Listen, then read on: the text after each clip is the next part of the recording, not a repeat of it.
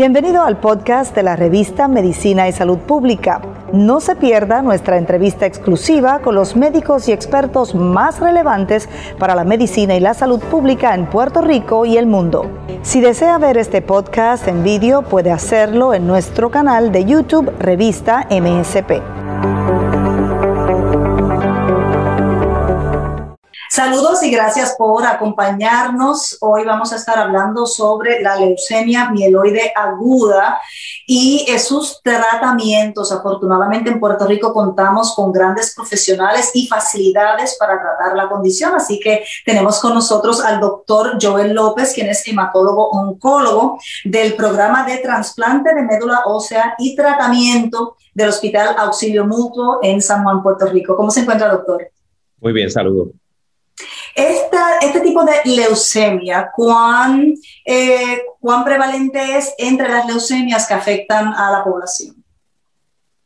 Pues realmente, este, cuando miramos a este tipo de leucemia, la leucemia en general eh, es un tipo de cáncer raro. Eh, se dice que por lo menos en Estados Unidos es como 1% de las muertes por cáncer, así que se estima que es un cáncer raro.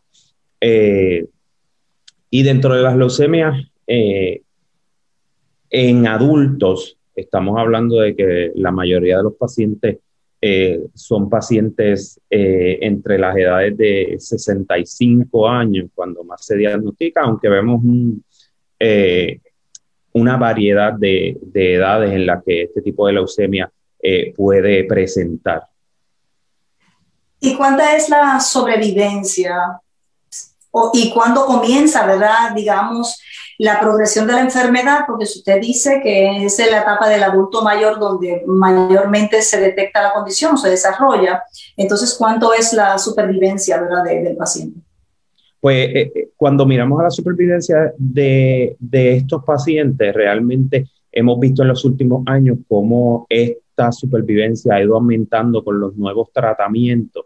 Y eso va a depender mucho de en la valoración de riesgo de los pacientes. Hay pacientes que tienen un riesgo más alto que otros pacientes, por lo tanto, eh, la supervivencia de esos pacientes que tienen un riesgo más alto puede ser menor si no se instituyen los tratamientos adecuados versus en un paciente que quizás tenga una leucemia de riesgo menor, en cuyo caso la sobrevida puede ser mucho mayor.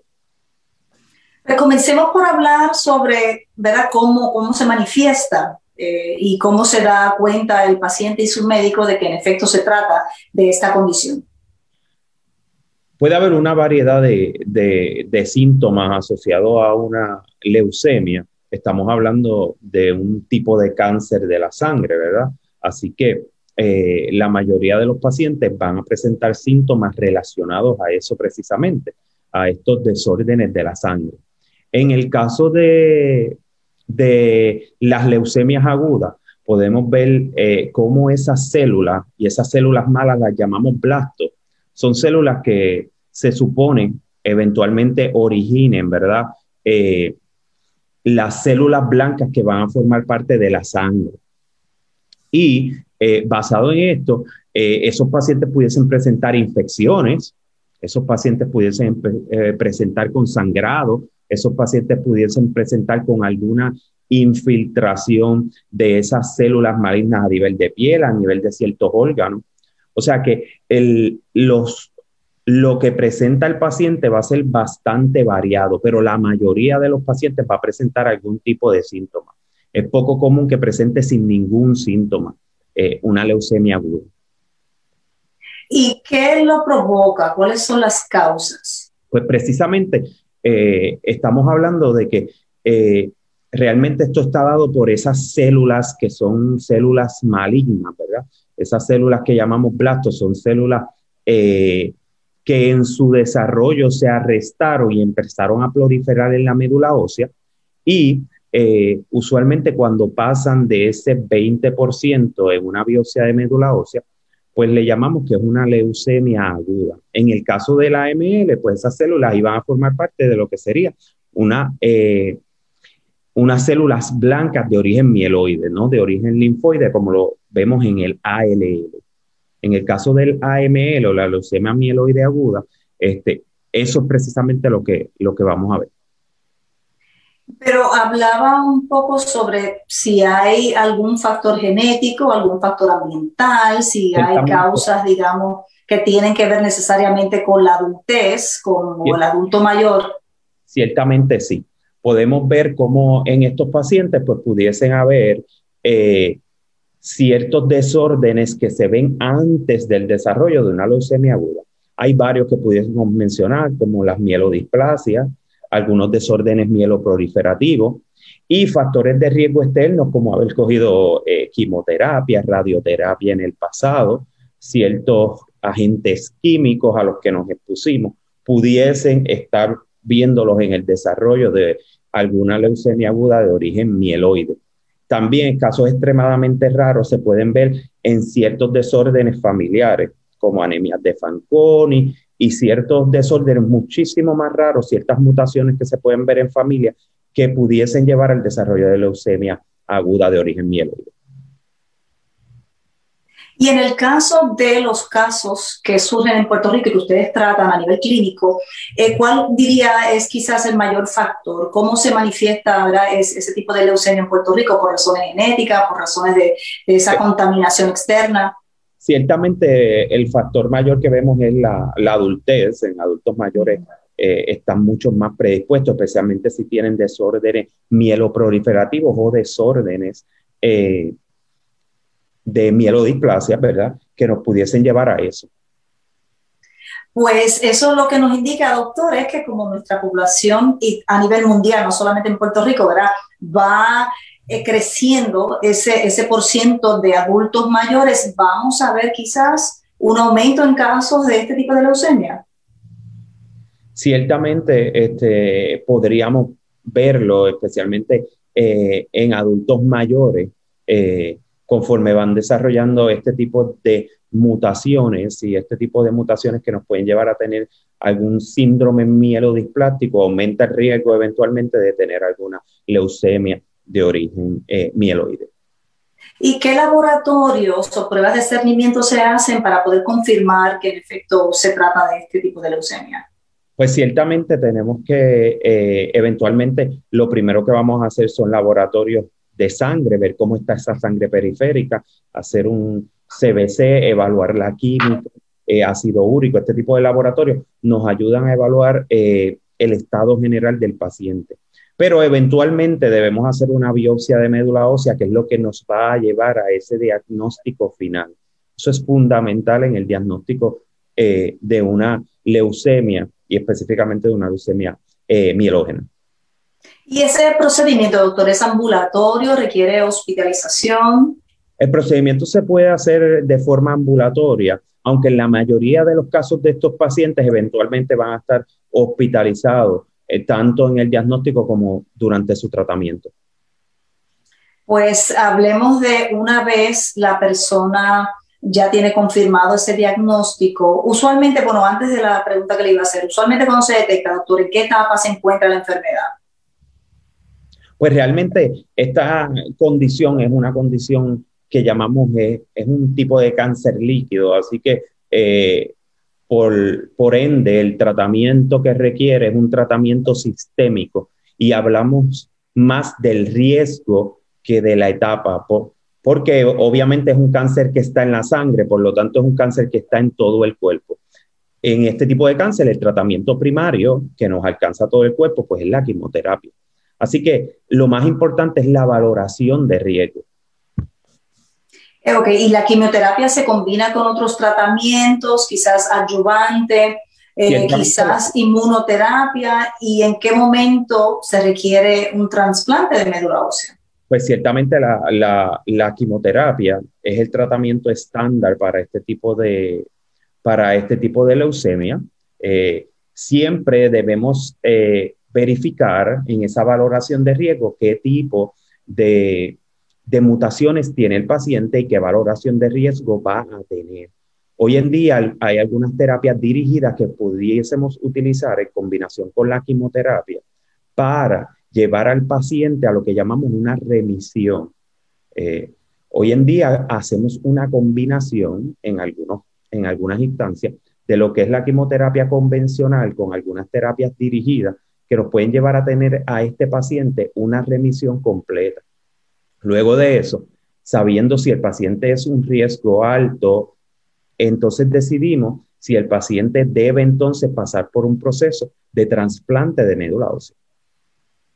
Pues antes de entrar en detalle del trasplante de médula ósea, sé que ustedes son ahí especialistas en el Hospital Auxilio Mutuo, de hecho fueron pioneros también en Puerto Rico en eso, sobre la remisión. Eh, conozco personas que han logrado la remisión y en algunos casos quizás pues han recaído. ¿De qué va a depender eso? Pues ciertamente, eh, luego de la terapia que llamamos terapia de inducción, es una, una terapia en donde tratamos de que ese por ciento de células malignas que había en, en la médula ósea disminuya de manera significativa, ¿verdad? Eh, y así llevar al paciente a lo que llamamos una remisión. Y hay distintos tipos de remisión, ¿verdad? Podríamos hablar de una remisión en cuanto a esas células malignas, pero también hoy en día hablamos de una remisión molecular, o sea, que esas anomalías genéticas que vimos ya no estén presentes. Luego que tenemos eso, el paciente debería tener una terapia de consolidación, es decir, consolidar eso que hicimos con la inducción. Eso lo podemos llevar a cabo o con quimioterapia adicional o con un trasplante entonces de médula ósea. El tipo de trasplante de médula ósea en la mayoría de estos pacientes sería un trasplante de tipo alogeneico, en el cual necesitamos un donante, una médula ósea de un donante para entonces eh, mantener esa remisión. Claro, también hay otro tipo de trasplante de médula ósea, ¿verdad? Cuando viene del mismo paciente, el autógeno. Antes de seguir con el trasplante de médula ósea, quería volver con el tema de, ya que este tipo de cáncer es líquido, eh, ¿verdad? Podría estar en cualquier otra parte. Usualmente, ese paciente puede desarrollar cáncer en otras áreas del cuerpo. Usted mencionó la piel, pero podría surgir en otros órganos. Pues la realidad es que podemos ver eh, conglomerados de, de, estas células o de estos blastos, de estas células anormales, que pudiesen salir efectivamente en otras áreas eh, del cuerpo, definitivamente.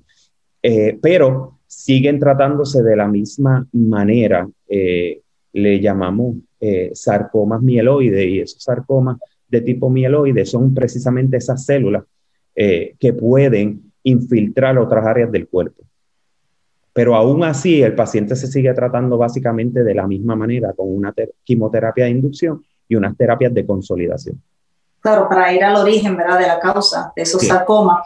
En el caso de los trasplantes de médula ósea, ¿qué pacientes son candidatos, son candidatos ideales?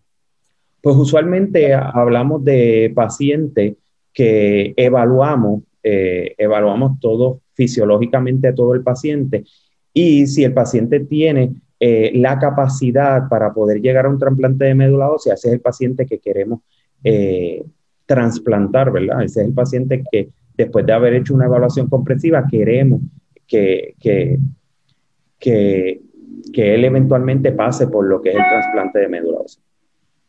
¿Hay alguna contraindicación, por ejemplo, edad, que sea bien tarde en la vida?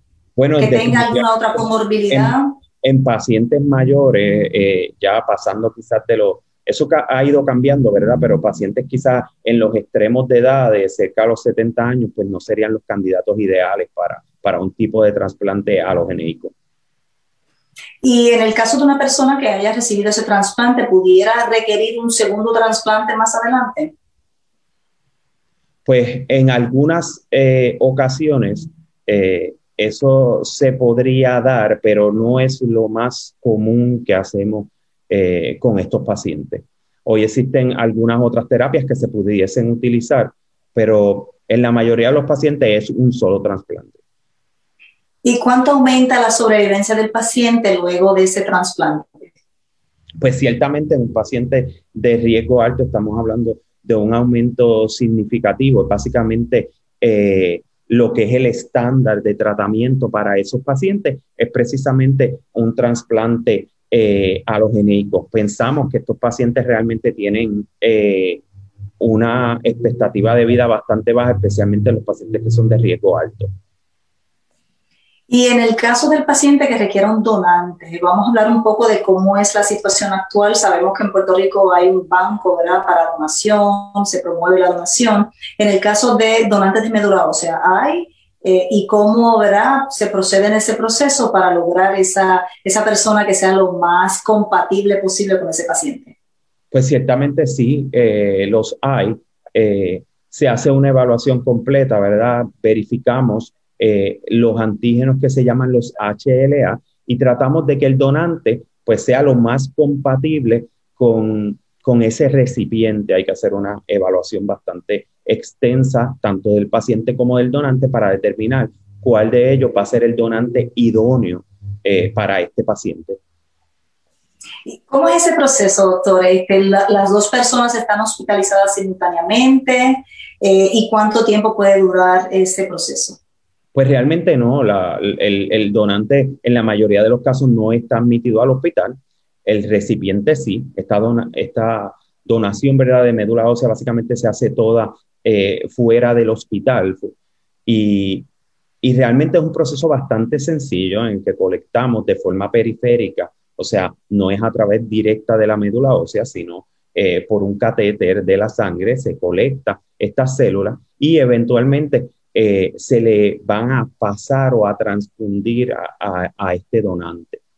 O sea que el proceso como tal para el donante es un proceso bastante sencillo. Pues qué bueno, porque esperemos ¿verdad? Que, surjan muchos donantes cuando así haga falta. Eh, quería preguntarle eh, sobre cuántas de este tipo de operación se realizan anualmente en Puerto Rico.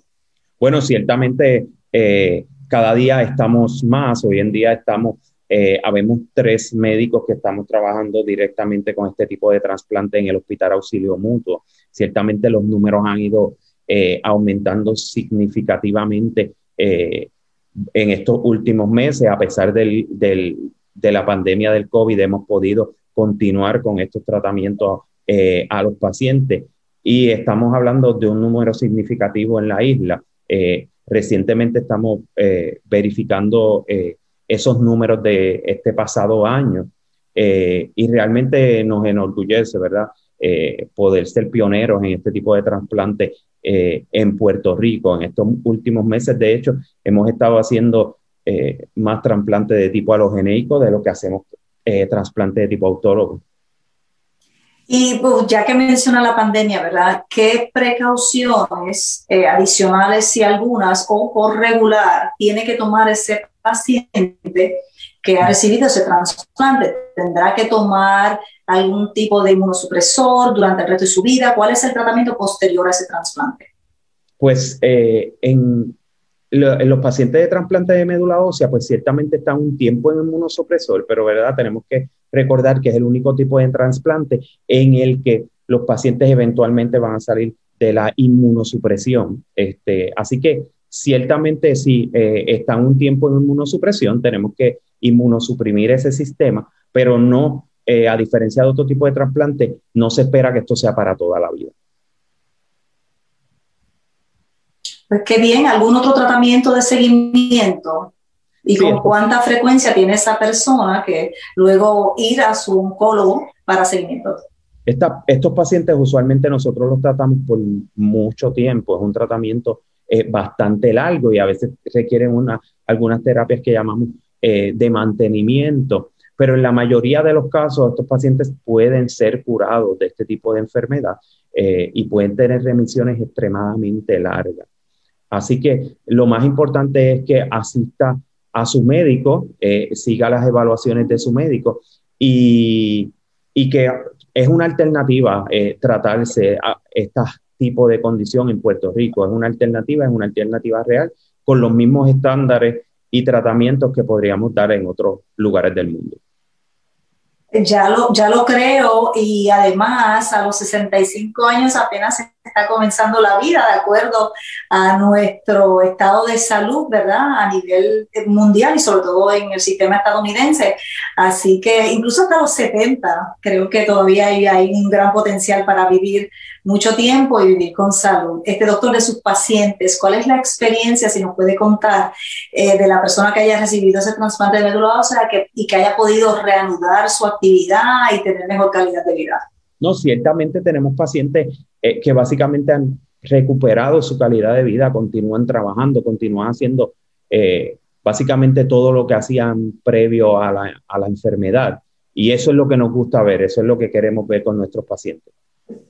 Qué bien. Y para más información, doctor, de alguna persona que haya presentado los síntomas que usted dijo al principio, ¿verdad? Ese sangrado, em, mencionó algún otro síntoma que quizás los podamos refrescar para que pueda quizás eso levantar bandera y que no solamente le exija quizás a su médico primario, ¿verdad? Las pruebas de seguimiento, pero que también pueda consultar con un oncólogo.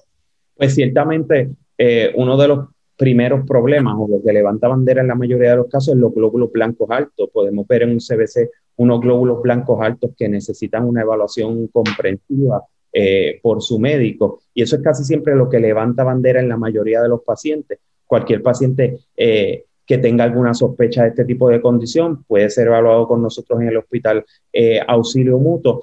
En la mayoría de los casos, estos pacientes se tratan básicamente en, en centros hospitalarios digamos, educativo, como lo es el centro médico, el hospital eh, municipal de San Juan. En la mayoría de los casos, el tratamiento comienza en alguno de estos hospitales y luego entonces pasa con nosotros a la fase del trasplante de médula ósea. Y lo importante es que ya no hay que viajar, no hay que salir de Puerto Rico para recibir esos tratamientos, lo cual reduce el costo, reduce el impacto, ¿verdad? Mantiene el apoyo de los círculos comunitarios y de la familia, que también es importante en el proceso de recuperación. Cierto. Y esa ha sido la experiencia acá en Puerto Rico desde que ustedes tienen el centro. Eso es así. Pues muchísimas gracias, doctor. No sé si tenga algún teléfono sobre el propio programa de trasplante de médula ósea del hospital o nos pueda referir a alguna página para más información. Pues ciertamente eh, a través del Hospital Auxilio Mutuo eh, también podemos eh, comunicarse al Hospital Auxilio Mutuo en la unidad de trasplante de médula ósea. Estamos ubicados en el noveno piso del Hospital Auxilio Mutuo y allí a la orden de todos los puertorriqueños. Bueno, muchísimas gracias y ciertamente son, son los pioneros en, en, en este tema y en esta especialidad. Muchísimas gracias, doctor. Gracias. Bueno, y muchísimas gracias al público también por acompañarnos. Esperemos que haya encontrado gran valor en nuestra conversación hoy con el doctor Joel López, hematólogo oncólogo del Hospital Auxilio Mutuo, la unidad de trasplante de médula ósea y tratamiento, y que por favor lo puedan compartir para ayudar a alguna persona que quizás lo necesite. Además, síganos en todas las plataformas bajo arroba revista MSP. Hasta la próxima.